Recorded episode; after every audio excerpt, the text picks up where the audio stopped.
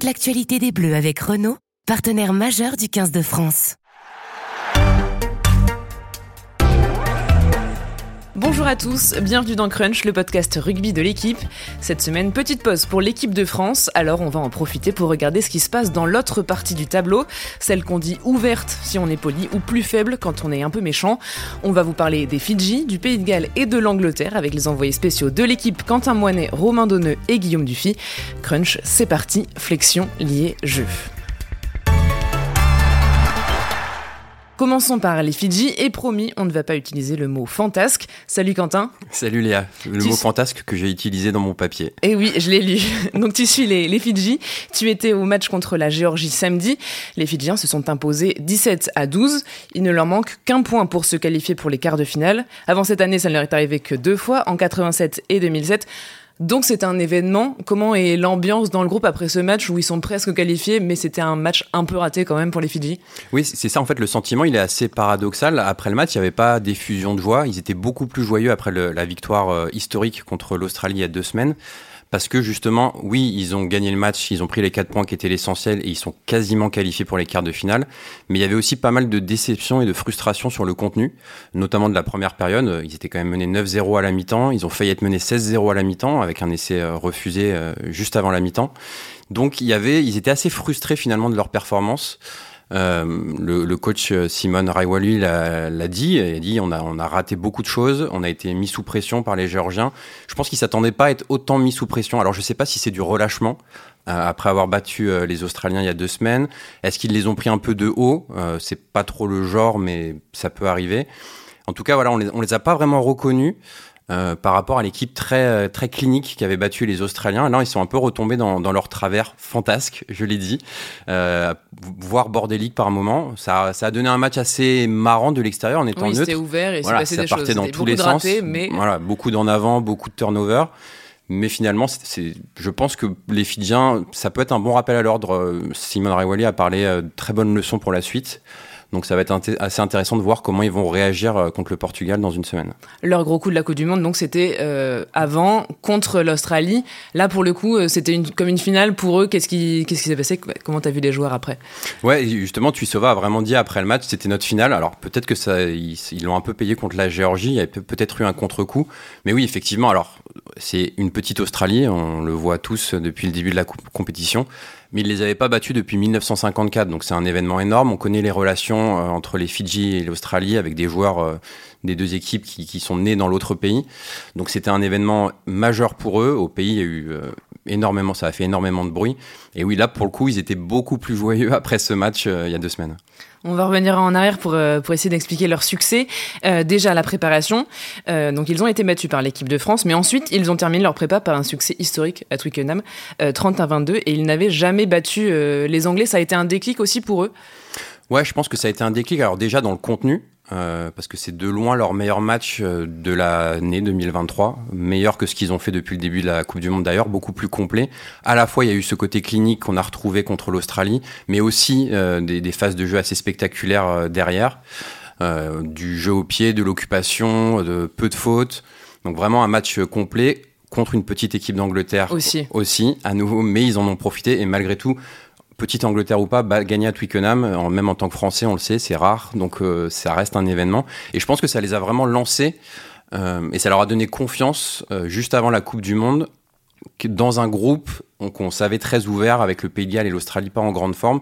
Donc je pense que ça les a vraiment lancés et ça a légitimé euh, le, le projet, les choix d'hommes, la préparation où ils sont repassés par les Fidji avec euh, Raiwalui. Donc je pense que ça a été un, ouais, un déclic, je sais pas, parce qu'ils ont perdu contre le Pays de Galles, mais en tout cas ça a lancé quelque chose, ça a créé quelque chose, une dynamique dans le groupe. Globalement, c'est une, c'est une sélection qui a progressé ces dernières années. Euh, comme point de comparaison, on peut prendre la Coupe du Monde d'il y a quatre ans, parce qu'ils avaient quasiment euh, le même groupe. Ils avaient terminé troisième. Là, ils sont deuxième et en, ils ont été proches de battre euh, le Pays de Galles en, en ouverture euh, de la compétition. Euh, comment expliquer cette progression? Quels sont les facteurs, selon toi? Bah alors, il y en a évidemment plusieurs, comme, comme toujours. Je pense que l'un des facteurs, c'est le changement d'entraîneur. Euh, donc, Vern Cotter a démissionné en début d'année. Il a été remplacé par euh, Simon Raiwalui, qui est fidjien. Euh, je pense qu'à ce moment-là, c'était important pour eux d'avoir quelqu'un du cru, euh, quelqu'un qui il a répété plusieurs fois cette volonté de reconnexion entre ses joueurs et le peuple fidjien. Ils ont commencé leur préparation en faisant une semaine dans un village au Fidji. Ils étaient tous dans un gymnase, ils dormaient sur des matelas par terre. Euh, ils étaient voilà au, vraiment au, alors je sais pas si c'est une semaine en termes d'entraînement qui a été prolifique, parce que ils ont passé beaucoup de temps avec les villageois, beaucoup de cérémonies, beaucoup de chants, mais par contre ils étaient vraiment au contact de leur population. On sait que voilà là, beaucoup de joueurs de cette équipe sont en Europe maintenant, ils rentrent très peu chez eux, et quand ils passent, ils, vont, ils restent en ville, ils vont pas forcément dans les villages où ils ont grandi. Donc je pense que ça leur a fait du bien. Waisea me disait samedi Euh, que ça leur a permis, ouais, ça leur a permis de, de, de se souvenir de ce pourquoi ils étaient dans cette équipe, euh, de ce qu'ils voulaient faire et, et pourquoi c'était important de, re, de, de porter ce maillot. Alors, c'est difficile, euh, c'est, c'est insondable de savoir exactement euh, ce, que, ce que ça leur apporte au quotidien, mais en tout cas, ça a créé une union entre les joueurs. Et l'autre point important, c'est l'équipe des Droits, euh, donc, qui est l'équipe fidjienne, le club fidjien en Super Rugby. Alors, les Droits ont été créés en deux mille dix-sept, mais ça fait deux ans qu'ils sont en Super Rugby, et c'est un C'est, c'est, c'est énorme pour eux en termes de, de, de, bah de compétitivité. Toutes les semaines, ils, ils, ils jouent des matchs de très haut niveau, euh, très ouverts. Et là, on, il y a, je crois, dix-sept ou dix-huit joueurs des oui. droits euh, qui, sont, euh, qui sont dans l'équipe sélectionnée par Raiwalui. Donc, c'est, c'est, je crois qu'ils étaient six titulaires samedi. Donc, en plus, ils ont un vrai, euh, un vrai poids dans l'équipe. Et à, alors là, pour l'instant, c'est un, peu, c'est un peu trop tôt pour le dire, mais je pense qu'à à moyen terme, J'ai, j'ai, j'ai discuté la semaine dernière avec l'entraîneur des Droits qui m'expliquait que ça va leur permettre de retenir aussi les, les prospects fidjiens, les jeunes prospects fidjiens qui ont tendance à partir en Australie, en Nouvelle-Zélande, et qui derrière bah, de, jouent pour les Wallabies ou pour les All Blacks. Et là, d'avoir un club fidjien qui les représente, qui leur permet d'atteindre le haut niveau en Super Rugby, ça va leur permettre d'en garder beaucoup plus et certainement d'avoir un vivier beaucoup plus important à l'avenir. Tu le disais, donc il y a dix-sept joueurs euh, de, les, de la sélection fidjienne qui jouent dans cette franchise, et après il y en a neuf en France et cinq en Angleterre. Euh, autre discipline où le, les Fidji brillent, c'est le rugby à sept. Est-ce que ça aussi, ça apporte quelque chose euh, à cette sélection ? C'est, c'est certain que dans leur capacité, notamment, bah, on, on sait à quel point ils sont doués pour les, les offloads, les, les passes après contact, faire vivre le ballon. C'est l'expression qu'utilisait Botia après le match. On l'a vu, d'ailleurs, ce, il est à l'origine du, du second essai fidjien qui, qui presque tue le match. Euh, ils ont cette capacité depuis qu'ils sont tout petits. Ils s'entraînent sur la plage quand ils sont jeunes. Ce que me racontait justement l'entraîneur des Droits, c'est qu'ils grandissent eux avec un rugby, euh, un no-touch rugby, c'est-à-dire qu'en fait, faut, dès que t'es touché, tu rends le ballon à l'adversaire. Et donc, ils, ont, ils grandissent avec cette idée que faut pas être touché, donc faut toujours faire vivre le ballon, toujours donner le ballon. Malgré tout, je pense que ça a été aussi parfois leur défaut d'être trop dans du rugby à sept, trop dans du jeu où on se, on se fait la passe pour se faire la passe, pour pas être plaqué. En rugby à quinze, il faut être plaqué, ça arrive malheureusement. Et donc là, ils ont mis un peu plus, je pense, de, ils sont devenus un peu plus complets. Ils, Ils font moins n'importe quoi. On les, dans les zones de ruck, je les trouve ex- excellents depuis le début de la compétition. Même contre la Géorgie, ils ont été bons dans, dans, dans ce domaine. Botia, dans ce domaine, est évidemment très utile. Donc, je pense que ça leur sert. Mais voilà, des fois, le nature, quand le naturel revient un peu trop au galop, ça peut être problématique malgré tout. Oui, tu dis justement que leur jeu a changé. Euh, on l'a surtout vu contre les Wallabies, c'était moins flagrant ouais. samedi contre la Géorgie où c'était un peu plus le bazar. Euh, comment ils ont fait évoluer leur jeu ? C'est le sélectionneur aussi qui a mis ça en, plan, en place ? Alors, je pense pas que ça, le changement date seulement de, de ce début d'année. Je pense que Vern Cotter a quand même participé oui. à ça ces dernières années. Ça, je pense que ça s'est accéléré. Encore une fois, je, ça vient, voilà, le fait d'avoir des joueurs qui évoluent au très haut niveau dans, des, dans les plus grands clubs européens, ça compte. Je pense que Botia, euh, à La Rochelle, il ne s'amuse pas, il ne peut pas se permettre de faire n'importe quoi, sinon il est vite rappelé à l'ordre avec un entraîneur comme Ronan O'Gara, par exemple. Donc je pense que ça s'est fait petit à petit, et justement, euh, d'avoir un club comme les Droits, euh, encadré par, des entraîneurs, par un entraîneur, là en l'occurrence australien, qui connaît le rugby européen, le rugby occidental, je pense que ça, ça participe aussi à ça.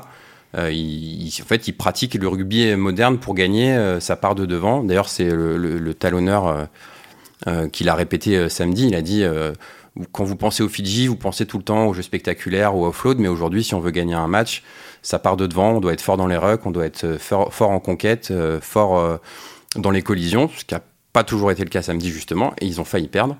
Donc je pense qu'ils peu, petit à petit, ils se, ils se font au rugby euh, moderne, au rugby de très haut niveau.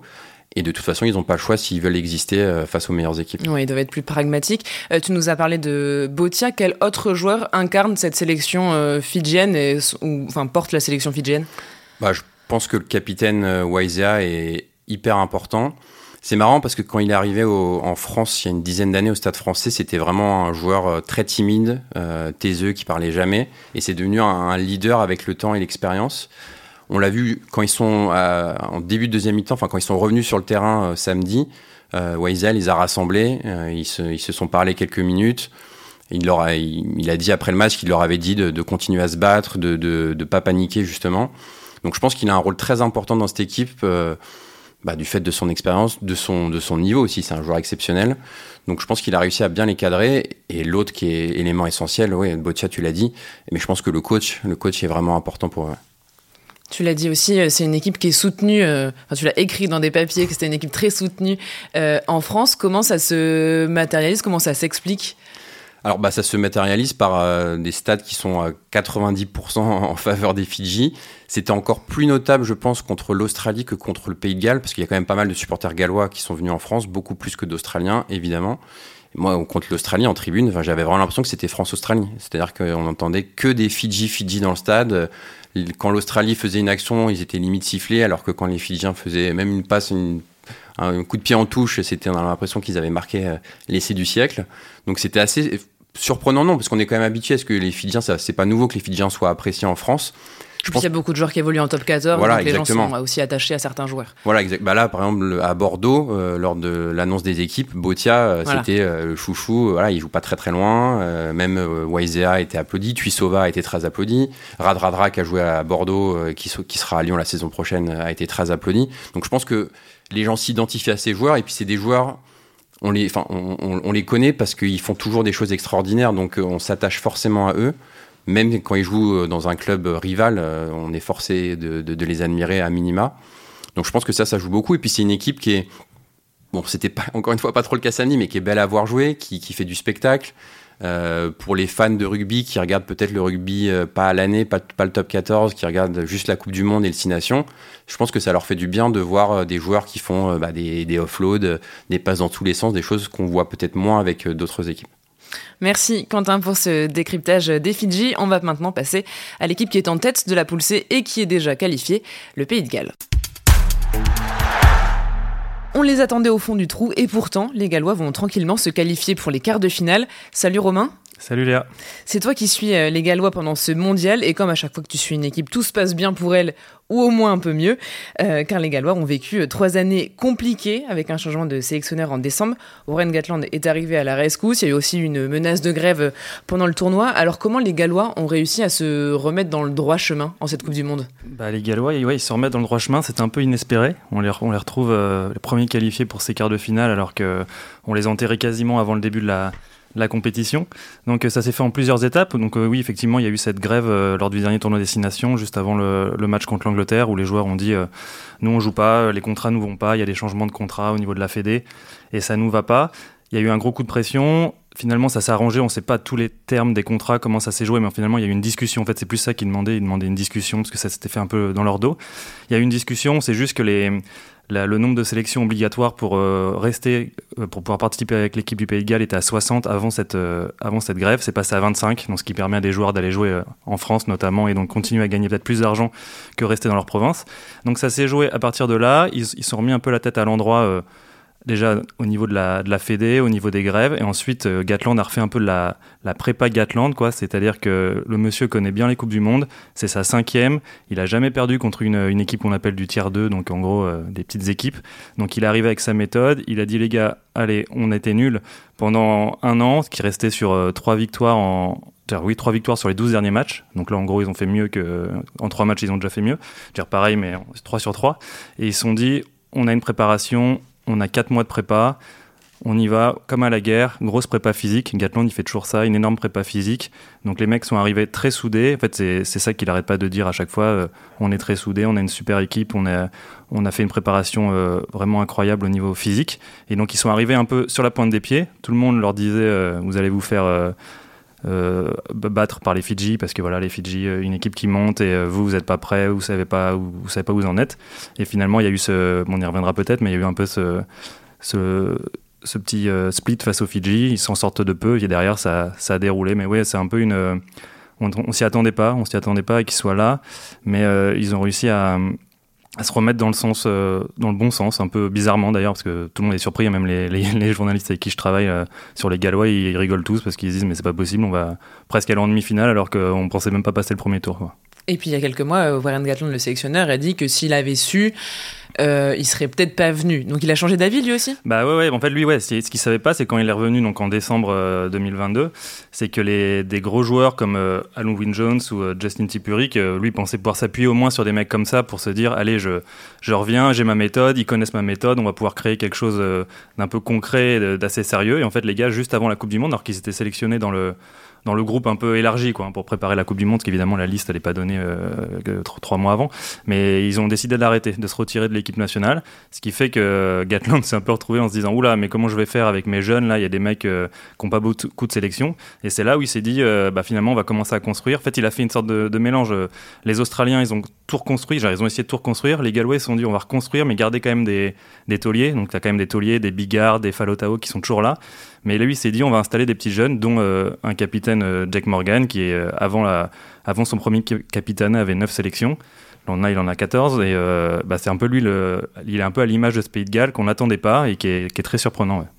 Gatland aussi, il a beaucoup de crédit au Pays de Galles parce qu'il a remporté quatre tournois de destination, il a fait deux demi-finales de, de Coupe du Monde, ça aussi ça l'a, ça l'a porté, ça l'a aidé. Ouais ouais, on sent qu'en fait on sent que les joueurs euh, Écoute, écoute évidemment, mais on sent que quand, ils l'ont tous dit un peu, là on, on nous redonne confiance, ils, en fait c'était un peu des messages déguisés pour, pour l'ancien sélectionneur, on a l'impression qu'ils disent là les joueurs nous donnent, le, le sélectionneur nous donne confiance, on sait ce qu'on doit faire, en fait c'est un peu des messages envoyés, comme quoi avant on était perdu, en fait ça faisait quatre ans qu'on était un peu paumé, c'est-à-dire trois ans et demi, et là on, est, on sait où on va. Et donc ouais, Gatland, c'est voilà, c'est il suffit de dire Gatland, cinquième Coupe du Monde, deux demi-finales, bah on, voilà les autres les joueurs se disent bah si on l'écoute, on a quand même une chance d'aller au moins en quart de finale, et c'était clairement le l'objectif établi, c'était sortir des poules. Pour eux, là, ils sont déjà, en fait, ils ont réussi leur Coupe du Monde. Tout est, tout est bien. Ils sont en quart de finale. Et maintenant, vu le tirage, vu qu'ils sont du bon côté, bah, en fait, ça peut aller plus loin. Mais en fait, c'était vraiment ça le rendez-vous. C'était les quarts de finale, ouais. Et donc, le match contre les Fidji, c'est, tu dis que c'est un acte fondateur pour eux.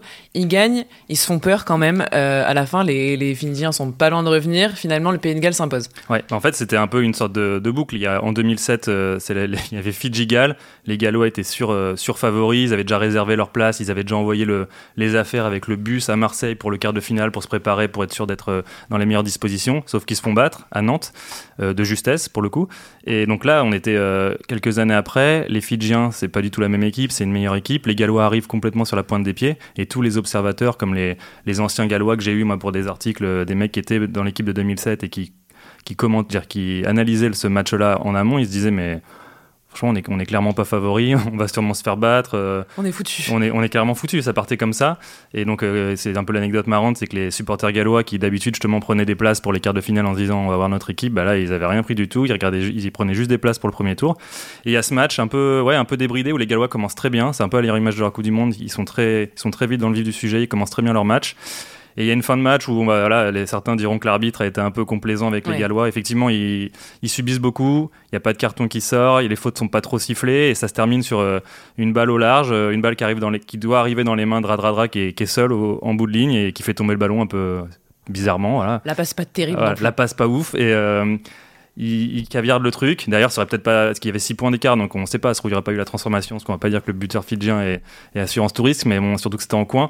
Mais voilà, ça se joue là, en fait, les Gallois voient cette balle tomber, ils s'en sortent, et là ils se disent, mais en fait, euh, ça fait quatre mois qu'on nous dit qu'on va prendre l'enfer contre les Fidjiens, on gagne. Derrière, il y a, y, a y a le Portugal, ils doivent jouer aussi la Géorgie, donc deux, deux équipes assez euh, favorables, et ils se disent finalement, bah, c'est cool, on a, on a quasiment fait notre chemin. À partir de ce moment-là, on a senti que ça avait, ça avait basculé, depuis, c'est une équipe très sereine, et voilà, ils enchaînent les, ils enchaînent les victoires. Ils ont confirmé contre euh... l'Australie qu'ils ont largement ouais. gagné alors que c'était pas forcément prévu non. sur le papier. Ouais, ils ont, le, contre le Portugal c'était pas, pas dingue, ils arrachent le, le bonus offensif à la dernière seconde grâce à Faletau qui, qui marque un essai un peu en puissance. Après les Portugais ils gênent toutes les équipes parce qu'ils sont très joueurs et que les Gallois euh, c'est pas trop leur, ils aiment pas trop ça, mais donc ils s'en sortent, on va dire qu'ils jouent plutôt bien et euh, ils bétonnent quoi, et ils font ce qu'il faut. Et contre l'Australie pour le coup ils ont été super impressionnant. Pourtant, ils perdent Bigard et au bout de dix minutes de jeu, on se dit bah, ah, là, c'est peut-être compliqué, c'est un signe.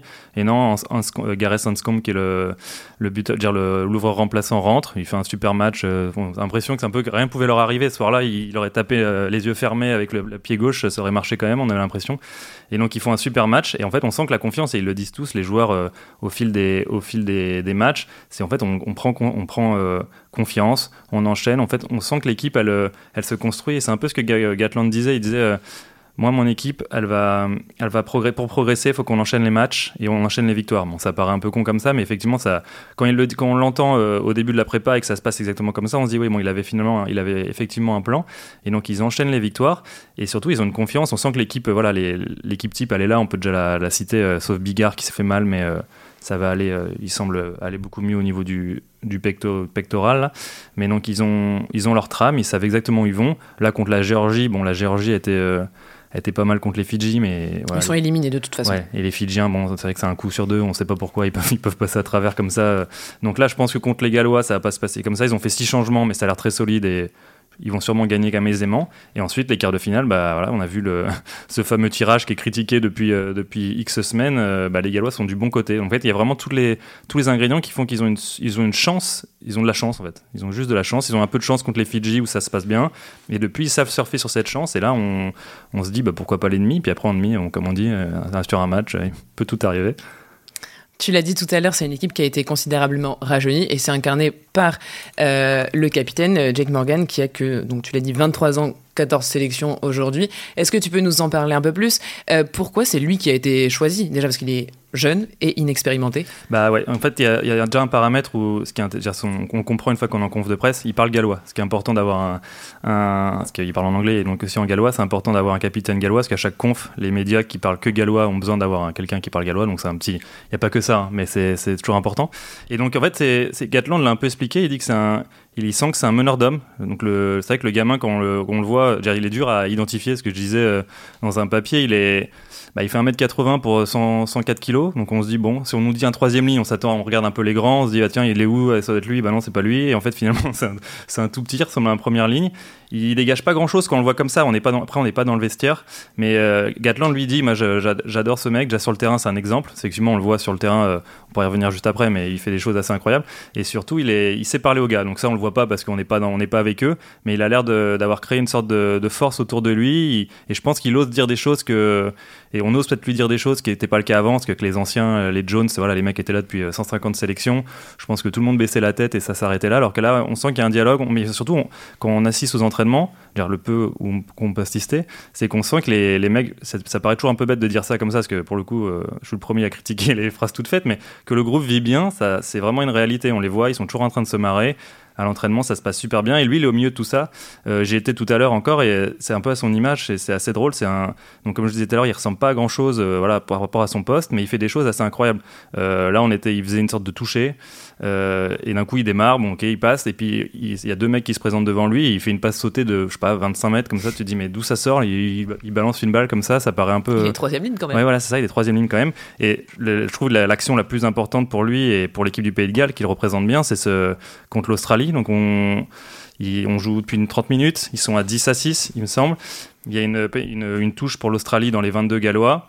Les, les Australiens font un peu une, une merde, un, des lifters glissent, la balle passe, et en fait Morgan récupère la balle en fond d'alignement, et là il se dit, qu'est-ce que je vais faire ? Bah allez, si je tapais un coup de pied, et il envoie un énorme cinquante vingt-deux à l'autre bout du terrain, et là tu te dis, mais qu'est-ce qu'il vient de faire ? c'est, c'est énorme pour un troisième ligne, et le match tourne, parce que derrière il, les Gallois prennent deux pénalités juste avant la mi-temps, ça fait seize six, et derrière les Australiens ils reviennent plus jamais du match.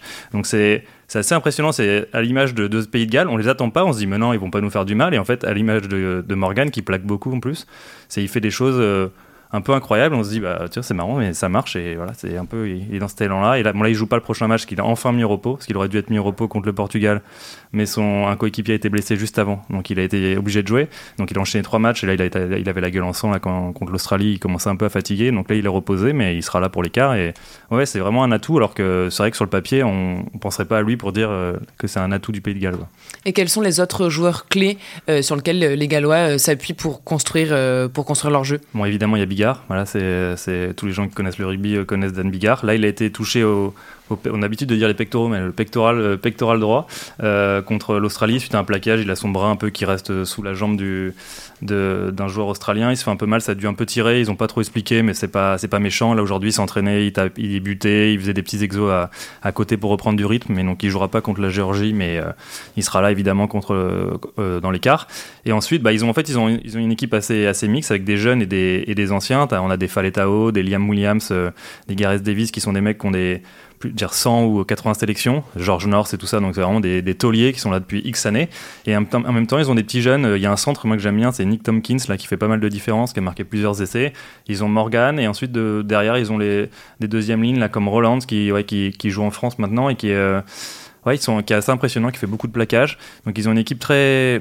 Ouais, très, très complète. Et en plus il y a, oui, bah, après il y a des petits, un Louis Rees-Zammit là qui est, voilà, qui est qui est un peu déjà la star, qui était qui un arrive, peu la pépite. Ouais, la pépite qui qui est une pépite depuis deux trois ans, et on a dit on a l'impression qu'il avait un peu de mal à à concrétiser, et là c'est vrai qu'il fait un beau mondial pour l'instant, et euh, bon, on l'attend, je pense qu'eux ils l'attendent encore plus euh, encore plus pour marquer euh, plus d'essais. Il en a deux il me semble, mais ouais, il est impressionnant, il a des cuisses, euh, je crois que j'ai rarement vu des cuisses comme ça pour un pour un, pour un arrière, c'est impressionnant. Il est ouais, il est ça va très très vite, en tout cas quand on le voit à l'entraînement, ça ça court très très vite. Et donc oui oui, ils ont une belle ils ont une belle équipe. Après ils ont peut-être pas un... ce qui est, genre, ce qui est bien si c'est le ils ont un dix remplaçant, on va dire Anscombe, qui peut jouer. En fait, on a l'impression que s'ils passent de l'un à l'autre, ils vont pas perdre trop dans leur dans leur jeu et dans la dans l'efficacité. Donc ça c'est hyper important, parce que quand on regarde toutes les équipes, des équipes qui ont un bon dix, il y en a déjà pas beaucoup, qui ont deux bons dix, je crois qu'il y en a quasiment pas, peut-être avec la France. Donc c'est assez euh, ouais, pour eux je pense que ça va être une force, surtout que dans les matchs qui comptent, euh, voilà, on sait que le buteur c'est ce qui est important. Merci Romain, et bon match samedi puisque tu seras euh, à Pays de Galles Géorgie à Nantes. Merci. Autre équipe qui était assez mal en point avant le début de la Coupe du Monde, l'Angleterre. Salut Guillaume. Salut. Tu suis les Anglais, eux aussi sont premiers de leur poule et qualifiés pour la suite de la compétition. Sans trop de difficultés, ils ont battu l'Argentine, le Japon et le Chili. Pourtant, leur dernier match de préparation, c'était une défaite contre les Fidji à Twickenham. Euh, cette défaite les a pas troublés plus que ça ? Euh, non, bah visiblement, euh, non, ils ont pris ça comme un match de préparation. Un match de préparation, c'est pour se préparer. Euh, euh, voilà, donc euh, cette défaite, en revanche, ça fait beaucoup de bruit en Angleterre. Elle a secoué un peu les fans qui euh, se demandaient même si les Anglais allaient pouvoir euh, sortir de leur poule et se qualifier pour les quarts des finales. Elle a inquiété aussi les journalistes anglais, mes collègues anglais, qui se demandaient aussi Euh, si euh, le quinze de la Rose allait briller et, et pouvoir gagner quelques matchs. Donc il y avait une pression énorme autour de cette équipe, et on était loin d'imaginer même que les Anglais puissent battre l'Argentine. Dans la petite tête de tous les fans anglais, il y avait « Allez, on perd contre l'Argentine et puis on va assurer euh, difficilement notre deuxième place en venant à bout euh, du Japon et euh, des Samoans ». Et bah, il s'est passé un truc euh, contre l'Argentine, malgré l'expulsion de Tom Curry au bout de deux trois minutes de jeu, à quatorze contre quinze, contre une équipe d'Argentine euh, composée, à mon avis, des cousins ou des grands-pères des habituels titulaires. Les Anglais ont fait un, vraiment un gros gros match défensivement, ont été emmenés un, par un George Ford exceptionnel devant les, devant les perches, et bah, ils sont lancés. Et puis euh, quand on regarde euh, de plus près la composition de cette équipe, il y a des sacrés bons joueurs, quoi. Il y a des types qui étaient en finale en deux mille dix-neuf, et tu perds pas ton rugby en quatre ans. Mais ça détonne quand même un peu, parce que l'Angleterre a passé une année euh, compliquée. Euh, il y a plusieurs facteurs. C'est gentil, euh, compliqué. Voilà. Merdique, catastrophique. Euh. Et il y en a notamment un, c'est le départ euh, d'Eddie Jones en décembre, euh, à quelques mois de la Coupe du Monde. Comment ça a été vécu en interne ? Je me rappelle que Owen Farrell avait dit que ce limogeage était très décevant. Bah oui, décevant, parce que euh... les joueurs, c'est bizarre, parce que les joueurs anglais l'aimaient bien, Eddie Jones. Eddie Jones, euh, voilà, il a, il a quelque chose, il a du charisme, on voit. Euh, je vais parler de de de, de, des, de ses conférences de presse. Quand il est là, on s'ennuie pas, quoi. Il nous donne à, à manger, à boire. Euh, il adore déclencher les polémiques, et les joueurs l'aimaient bien, franchement, parce qu'il a un côté paternaliste, assez affectueux, mais aussi, il leur mettait une telle pression que sur le terrain, ils avaient du mal à se libérer, ils ont eu du mal à se libérer. Et donc, euh, bah, l'année deux mille vingt-deux des Anglais, elle a été catastrophique. Une tournée en Australie pas glorieuse. Euh, donc il a pris un coup de chausson, quoi, et il a fallu trouver quelqu'un, quelqu'un pour le remplacer. Euh, donc il y a des Anglais qui auraient préféré que ce soit euh, quelqu'un de, de, de, de l'extérieur. Euh, on a beaucoup parlé de Sean Edwards. Voilà, on, euh, le rugby anglais euh, nous, voudrait bien nous le piquer, notre spécialiste de la défense. Et puis finalement, bah, ils se sont tournés vers un type qui connaissait très bien Eddie Jones, qui avait été adjoint d'Eddie Jones, Steve Borthwick, qui est un peu le petit... le petit frère ou le, ou le fils spirituel de, de, de Eddie Jones. Donc, il n'y a pas de la grosse révolution.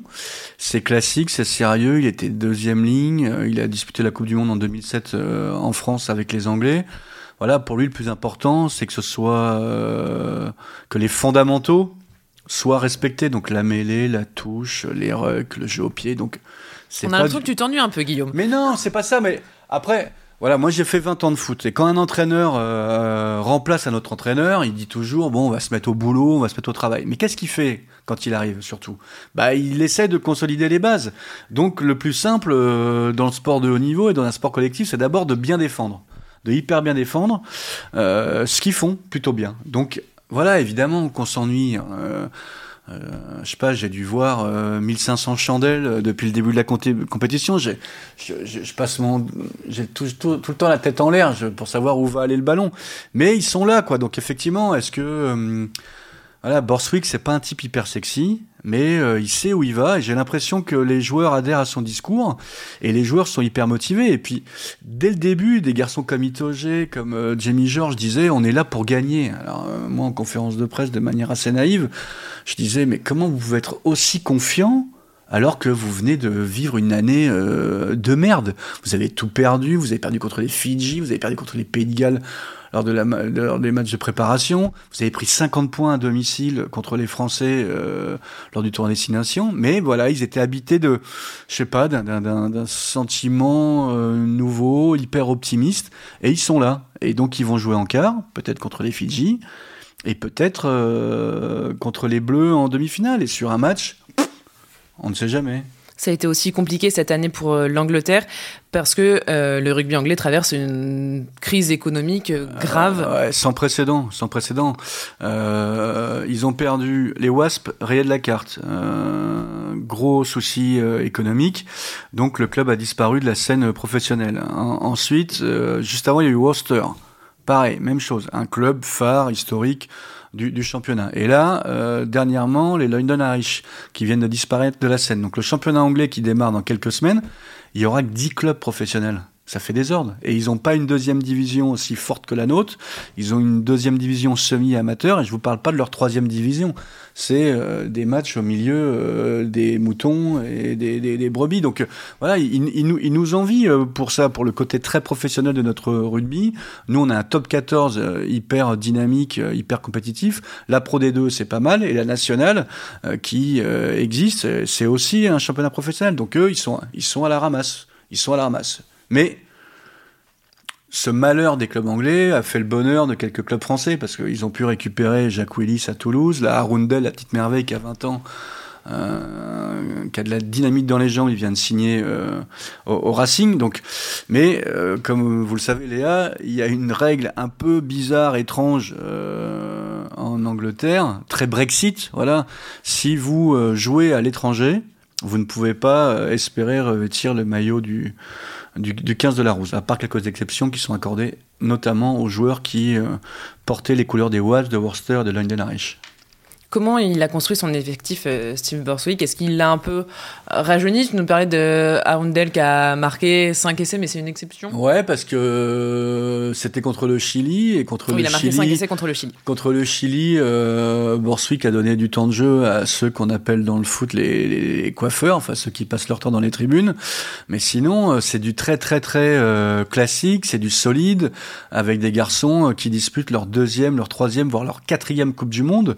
Euh, Voilà, alors il a, il a juste euh, un peu surpris son monde en titularisant pour les deux premiers matchs les plus importants Alex Mitchell à la mêlée, euh, mais sinon euh, c'est George Ford euh, à l'ouverture euh, qui a profité de l'expulsion et de la suspension de Owen Farrell. Owen Farrell est revenu Je pense que les deux vont jouer, euh, comme faisait Eddie Jones en deux mille dix-neuf, Ford en dix et Farrell en douze. Euh, voilà, il y a Tuilagi au, au, au centre, euh, ouais, il y a des garçons très très expérimentés, il y a Johnny May sur un côté, il y a jo- Elliot Daly sur un autre. Il y a un type qui est là depuis le début, un jeune qui a une vingtaine d'années, qui est Stewart, l'arrière, qui est très très bon.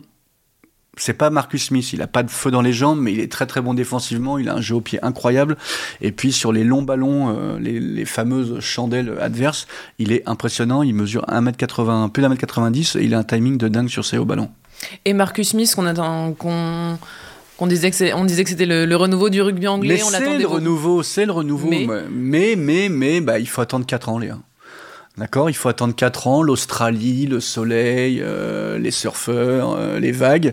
Là, Borthwick... Euh, Je déteste euh, cet adjectif parce qu'on l'a tellement utilisé, notamment pour un garçon comme Didier Deschamps, sélectionneur de l'équipe de France de foot, mais il est pragmatique, il veut gagner. Que ce soit sale, Euh, pas beau du tout, et pour l'instant bah, ça avance, euh, ça avance bien, il, va, il termine premier de son groupe, euh, en face euh, ce sera les Fidji, j'imagine très mal les Anglais perdre deux fois contre les, contre les Fidji, euh, donc vous avez raison, parce que t- au début vous allez vous ennuyer un peu, ouais je m'ennuie un peu, mais les, les joueurs anglais, je peux vous assurer qu'à l'issue des matchs, et là quand ils sont au Touquet, bah, ils vivent ça... Euh, Ils vivent ça euh, très bien, ils sont persuadés de créer une énorme sensation. Une énorme sensation. Eh ben, tu vas continuer à t'ennuyer un petit peu parce que les Anglais sont qualifiés pour les quarts de finale. Le prochain match, leur prochain match, ce sera samedi contre les Samoa, dernier match de poule avant les quarts. À Lille, ouais. ouais. Merci Guillaume d'avoir Merci. été avec nous. Merci à Mathis Rouanet pour la technique et l'édition. Merci à vous de nous écouter. Abonnez-vous à Crunch sur vos plateformes de podcast. Retrouvez-nous sur l'équipe point f r. Le prochain podcast, ce sera sur l'Italie, évidemment, le futur adversaire des Bleus. Bonne semaine à tous. Salut.